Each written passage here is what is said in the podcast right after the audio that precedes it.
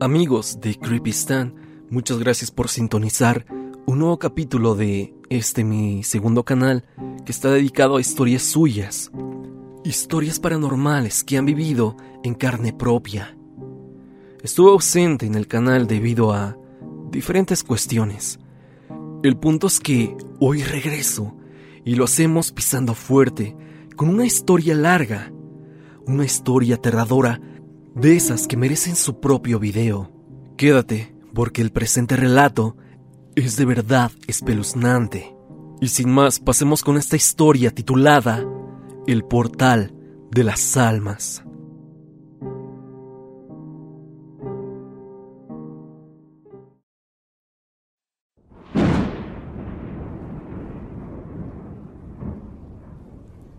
La historia que te contaré a continuación la compartió conmigo y mis compañeros de clase, un profesor muy querido de la universidad.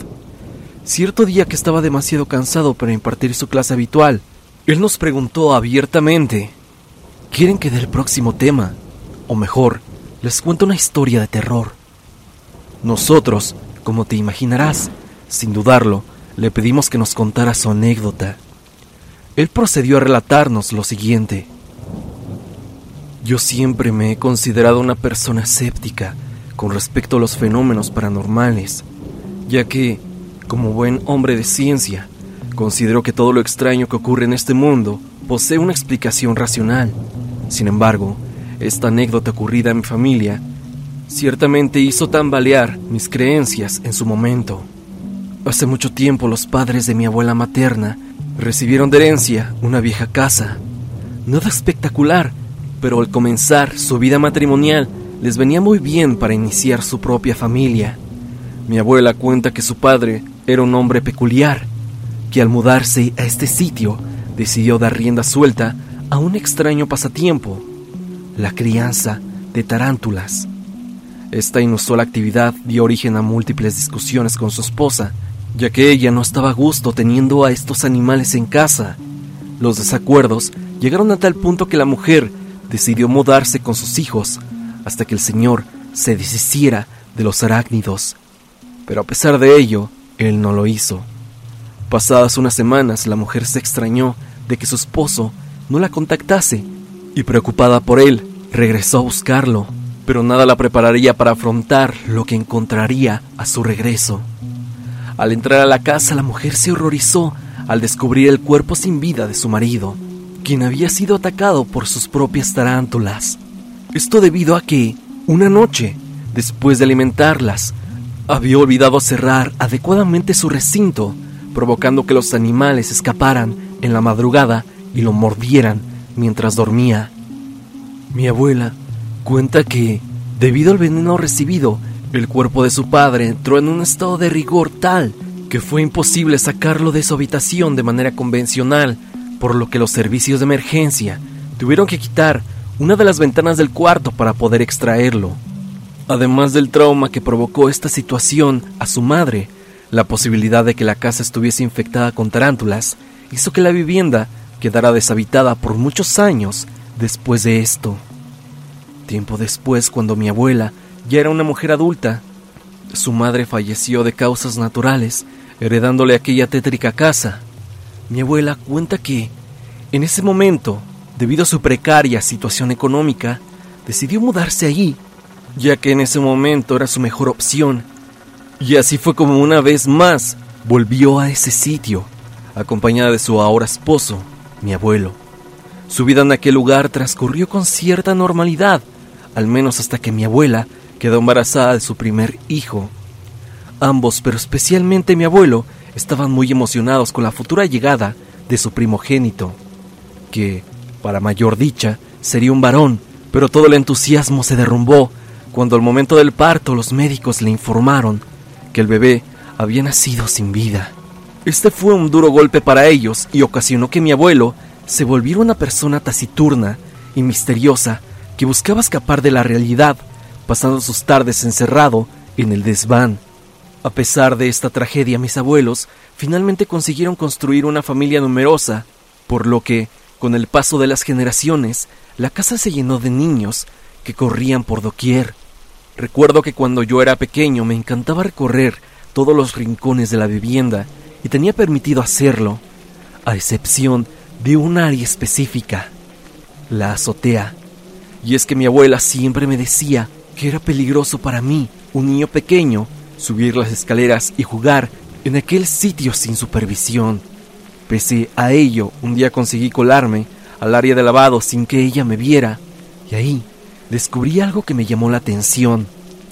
La azotea estaba repleta de juguetes, pelotas, cochecitos y demás objetos llamativos para cualquier niño de mi edad. Por un momento me molesté en verdad, ya que pensé que seguramente mi abuela no me dejaba subir porque no quería compartir todos esos juguetes conmigo. Pero el enojo rápidamente se transformó en miedo cuando noté que ella se acercaba detrás mío diciendo, Deja eso, son para el niño. ¿Qué niño? Pregunté extrañado, el que me hace compañía mientras lavo. Su respuesta me pareció muy extraña, pero en aquel momento decidí ignorarlo, ya que me preocupaba más que me fuese a regañar por haber subido hasta ese punto sin su permiso. Por eso mismo, una vez que fui descubierto, no intenté volver a la azotea nunca más. Además de ese peculiar momento, recuerdo que mis primas mayores me contaban anécdotas sobre extraños sucesos que habían vivido en aquella casa. Ellas me decían que cuando organizaban pijamadas, solían despertarse unas a otras y acompañarse de madrugada si es que tenían la necesidad de ir al baño, ya que en más de una ocasión cuando alguna de ellas se había aventurado a cruzar sola el enorme pasillo que separaba los cuartos del sanitario, había tenido encuentros con una figura espectral. La describían como una imponente sombra oscura de un hombre que parecía vestido de charro, mismo que permanecía inmóvil, observando y esperando a que alguna de las niñas tuviese el valor de acercarse hasta él. Debido a ese y otros sustos que recibieron, tanto mis tías y mis primas, durante el tiempo que llegaron a habitar dicha casa, que cuando tuvieron la oportunidad de mudarse, todas salieron huyendo de ahí. Esto ocasionó que mis abuelos quedaran solos nuevamente en la vivienda. Con el tiempo su relación se agrió hasta el punto en que consideraron divorciarse. Por esa época, y cuando mi madre iba a visitar a mi abuela, comenzó a percatarse que constantemente ella presentaba golpes y moretones, que aunque intentaba ocultar eran evidentes a simple vista. Obviamente preocupadas por la situación en que se encontraba su matrimonio, tanto mi madre como mis tías comenzaron a pensar que aquellas heridas eran provocadas por su padre y trataron de convencer a mi abuela para que lo denunciara. Pese a que ella insistía que se trataba de accidentes o descuidos de su parte. Sin embargo, la gota que derramó el vaso ocurrió cierto día que mi madre se percató que mi abuela tenía una gran cortada en el antebrazo y alarmada le exigió que le contara la verdad, a lo que mi abuela, evidentemente asustada, decidió por fin confesar y hablar con franqueza. No quería contarles porque sé que no van a creerme, pero desde hace tiempo me están pasando cosas muy extrañas cuando estoy sola en casa. El otro día, mientras buscaba algo en la cocina, de reojo sentí que alguien me miraba y cuando volteé a ver quién era, y en ese preciso instante me aventaron un florero.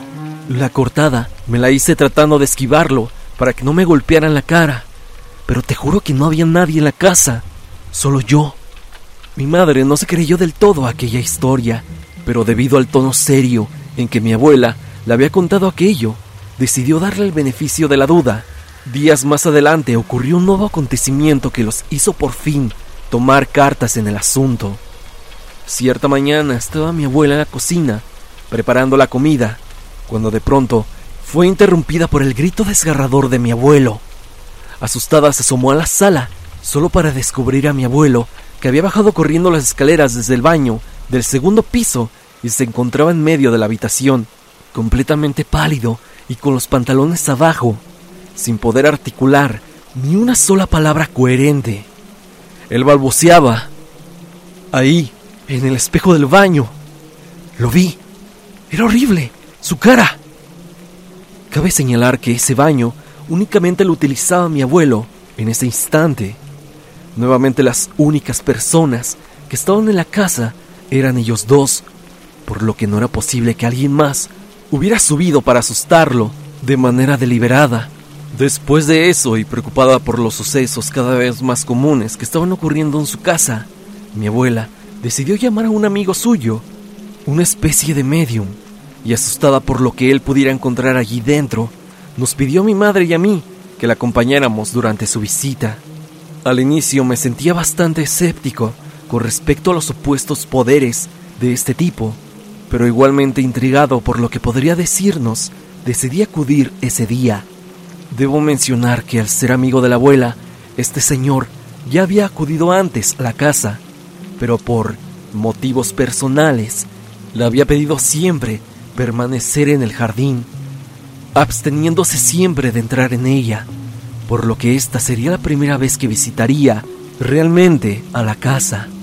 De igual forma, hasta ese momento mi abuela no había querido compartir con el medium detalles específicos de los sucesos que le habían pasado recientemente, ya que deseaba escuchar primero lo que aquel hombre podría decirle. El día acordado lo encontramos en la puerta de la casa de mi abuela y tras saludarnos cordialmente, volteó de inmediato hacia la casa de enfrente y se quedó mirando fijamente a una de las ventanas del segundo piso, lo cual nos pareció ciertamente inusual y extraño. Tras unos cuantos segundos, volteó nuevamente hacia nosotros diciendo, Lo siento, es que he visto a una mujer asomarse por aquella ventana y me ha dado mucha tristeza. Parecía que estaba cargando un bebé. Al escuchar esto, mi abuela se puso algo pálida y cuando le preguntamos si se encontraba bien, tan solo pudo decirnos que antes de que su familia se mudara a esa casa, una mujer habitaba ahí y había fallecido estando embarazada. En ese momento el ambiente se tornó algo tenso, pero yo, aún incrédulo de las palabras de aquel hombre, le insistí para ir adentro. Una vez en la casa, mi abuela decidió comenzar el recorrido desde el segundo piso, llevando al hombre desde la azotea hasta la sala, y al pasar por cada una de las habitaciones, el medium comenzó a decir cosas realmente peculiares. Por ejemplo, al pasar frente a la habitación que había sido del padre de mi abuela, este comentó, Veo que aquí falleció alguien. No estoy muy seguro de qué fue lo que ocurrió, pero puedo decir que fue una muerte inusual y trágica. Incluso veo el cuerpo salir a través de la ventana. Hasta ese momento ni mi madre ni yo sabíamos todos los detalles que les he contado antes, y durante ese recorrido fue que mi abuela finalmente nos reveló muchas de las historias que he mencionado, lo cual nos dejó realmente sorprendidos y aterrados. Cuando pasamos junto al baño, que era utilizado exclusivamente por mi abuelo, el hombre comentó, Aquí hay una presencia extraña. Puedo sentirla ocultarse tras el espejo, pero lo que realmente nos conmocionó ocurrió al llegar a la sala.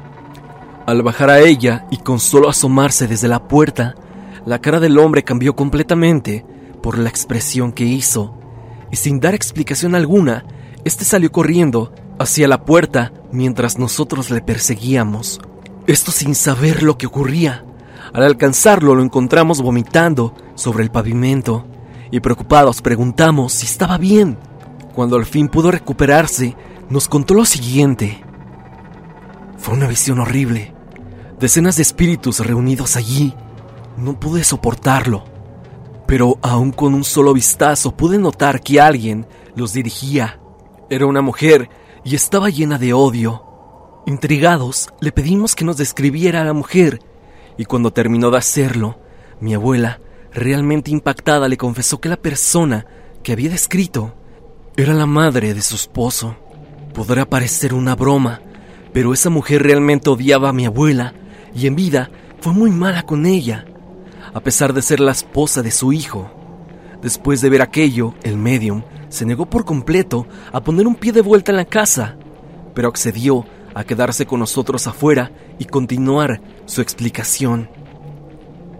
No sé qué es lo que tienen guardado en el desván, pero deben deshacerse de ello cuanto antes. Sospecho que eso se ha convertido en un portal entre este mundo y el más allá, que ha permitido ingresar a todos esos espíritus, y no todos son buenos. Intrigados, mi madre y yo miramos a la abuela, y es que como les he comentado antes, desde hace mucho tiempo, El desván era una especie de estudio privado ocupado por mi abuelo, al que no permitía que nadie se acercase. Ella permaneció en silencio durante unos segundos, pero finalmente realizó una impactante confesión. Mi esposo guarda en el desván las cenizas de nuestro primer hijo. Hace tanto tiempo que le he pedido que lo enterremos junto a nuestros seres queridos, pero le es imposible dejarlo ir. Antes de irse el Señor nos repitió un par de veces que era necesario darle santa sepultura al pequeño. Nos insistió en que el único modo de terminar con aquellos extraños sucesos era eliminar aquello que lo había traído hasta aquí. Y es que de no hacerlo las consecuencias podrían ser aún más terribles. Después de aquella visita debo de admitir que mi escepticismo entró en crisis. Algo impactado por las palabras del medium, decidimos poner en marcha un plan para extraer las cenizas del desván sin que mi abuelo se enterara. Debido a los múltiples acontecimientos ocurridos, hasta este punto, toda la familia terminó involucrada en aquella misión. Así que organizamos una reunión familiar con cualquier pretexto. Al iniciar mi abuelo ciertamente sospechó sobre nuestras intenciones, pero mis primos lo tranquilizaron, insistiendo en que hacía mucho tiempo que no convivíamos todos los miembros de la familia y terminaron convenciéndolo de tomar una cerveza tras otra hasta que lograron emborracharlo. Cuando por fin se durmió, pusimos el plan en acción. Mi abuela logró tomar la llave del desván de mi abuelo, que él siempre cargaba, pero asustada por lo que pudiera encontrarse allí arriba, me pidió que fuera yo quien entrara a la habitación. Mi orgullo me hizo aceptar el encargo, aún expresando escepticismo. Aun cuando realmente me encontré frente a la puerta del desván, mi corazón empezó a latir con fuerza. Lleno de miedo y emoción, ingresé la llave temblando, y al entrar al desván, me sorprendí al encontrar rápidamente la urna, sobre una mesa, justo en medio de la habitación. Sabíamos que no sería posible llevárnosla sin que mi abuelo la extrañara y la exigiera de vuelta, por lo que decidimos simplemente extraer su contenido. Una de mis tías sugirió cambiar las cenizas por una fina arena negra que trajo de un viaje a la playa, y así lo hicimos. De modo que a simple vista parecía que nadie nos vio. Me apresuré a hacer el cambio y antes de irme di un vistazo alrededor. El lugar tenía un ambiente lúgubre. Parecía un sitio donde se realizaban actos de magia oscura, debido a que había en él objetos extraños como plumas y pequeños huesos de aves. Un escalofrío me recorrió el cuerpo y decidí salir rápidamente de la habitación. Unas horas más tarde mi abuelo despertó y sin que nadie le dijera una sola palabra, buscó la llave, la encontró en su pecho donde siempre la llevaba y se dirigió corriendo al desván. No hubo reclamos de su parte y días después mi abuela llevó las cenizas de su primogénito al nicho familiar, por lo que dimos por exitosa la misión. Misteriosamente, después de aquello, la relación de mis abuelos mejoró gradualmente, hasta el punto que la idea de divorcio se disolvió. Mi abuela dejó de recibir ataques de aquellas entidades extrañas cuando se encontraba sola, y mi abuelo recuperó su buen humor. Pero ahora, un nuevo problema surgió. Un extraño mo comenzó a extenderse desde el sótano y poco a poco fue apoderándose de las paredes de la casa. Mis abuelos contrataron expertos en mantenimiento para arreglar este problema, pero no hallaron solución y debido al riesgo de toxicidad les recomendaron dejar la casa. Al consultar al medium sobre este problema, este le comentó a mi abuela que era posible que a pesar de haber eliminado el portal de los espíritus, se hubiese aferrado a la casa y de igual forma les recomendó salir de ahí cuanto antes para evitar que los sucesos extraños volvieran. Finalmente sí lo hicieron y se mudaron a un pequeño departamento solo para ellos dos. Sin embargo, antes de irse, mi abuela tuvo un último encuentro paranormal relacionado con el misterioso niño de la azotea. Ella cuenta que antes de irse, decidió despedirse de él, ya que aquella entidad nunca había sido mala con ella y le dejaba un poco de tristeza dejarlo solo. Así que el último día antes de irse, subió al área de lavado y dijo, Ya me voy, pero te dejo todos estos juguetes para que no te sientas solo. Y fue entonces que algo le respondió a la abuela. Una voz de niño le dijo, Te quiero hacer un regalo. Te puedo decir dónde hay mucho dinero enterrado para que toda tu familia sea rica. A cambio, solo te pido una cosa, que te quedes conmigo. Esta propuesta evidentemente no hizo convencer a mi abuela de que era necesario abandonar ese lugar, y rechazando la oferta, salió corriendo cuando antes. Debido a las malas condiciones del inmueble, finalmente mis abuelos optaron por demoler la vivienda y ocupar el terreno para construir locales comerciales. Durante la construcción de los nuevos locales, los eventos extraños no dejaron de ocurrir. Y es que, aunque al principio todo parecía ir bien, pronto empezó a haber problemas. Esto debido a que los albañiles contratados duraban muy poco tiempo y renunciaban sin dar explicaciones claras. La última cuadrilla de trabajadores que contrataron logró permanecer durante más tiempo debido a que acordaron con mis abuelos un horario corto de trabajo que les permitiría regresar a casa antes de que anocheciera. Pero incluso ellos dejaron de reportarse con mi abuelo cierto día, por lo que él decidió ir a buscarlos. Al llegar a la construcción, ese día por la mañana, se percató que ninguno de los albañiles había acudido a trabajar aquel fin de semana, y al recorrerlo minuciosamente, se dio cuenta de que había un agujero negro hecho apresuradamente y sin motivo alguno en cierto lugar del terreno. Al examinarlo, parecía como si se hubiese cavado específicamente en ese sitio, con la intención de desterrar algo de gran tamaño, pero no quedaba claro qué podía ser. Después de eso, ninguno de los trabajadores volvió a contestar las llamadas de mi abuelo, y mi abuela sospechó que en el mejor de los casos, probablemente encontraron el dinero escondido y huyeron con él, o en el peor de los escenarios, quizá algo los encontró a ellos, haciéndolos desaparecer por completo, sin dejar rastro alguno. Actualmente los locales comerciales ya están terminados y aunque se han establecido en ellos diversos negocios, todos parecen durar muy poco tiempo en ese lugar, como si algo espantara a la gente que rentara esos lugares. El único negocio que ha permanecido durante un tiempo considerable es un consultorio dental.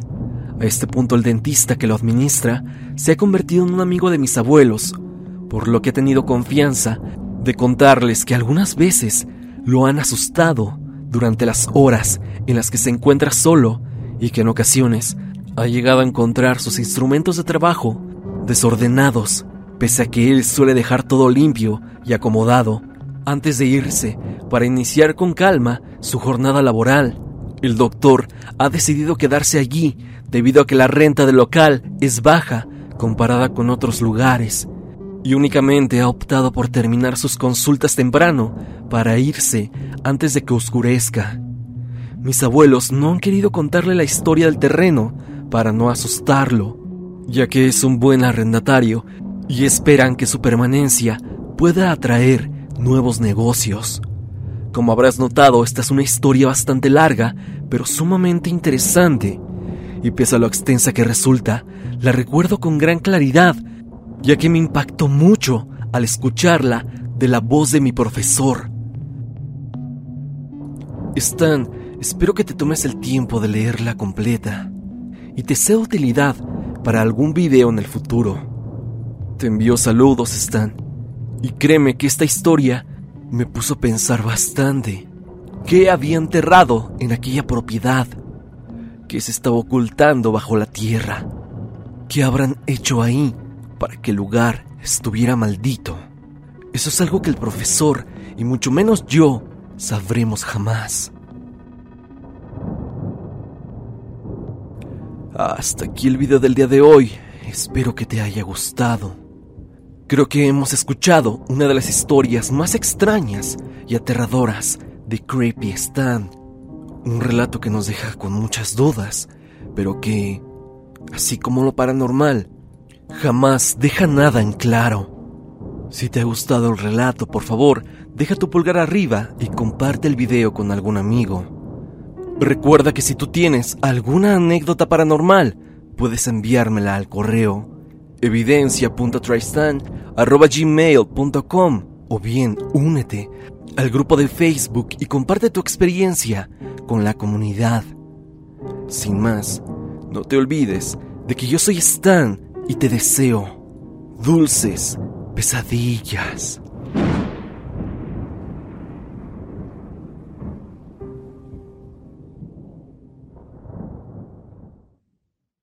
Hello, it is Ryan, and we could all use an extra bright spot in our day, couldn't we? Just to make up for things like sitting in traffic, doing the dishes, counting your steps, you know, all the mundane stuff. That is why I'm such a big fan of Chumba Casino. Chumba Casino has all your favorite social casino style games that you can play for free anytime, anywhere with daily bonuses. That should brighten your day a little. Actually, a lot. So sign up now at chumbacasino.com. That's chumbacasino.com. No purchase necessary. Group. Void were prohibited by law. See terms and conditions. 18 plus.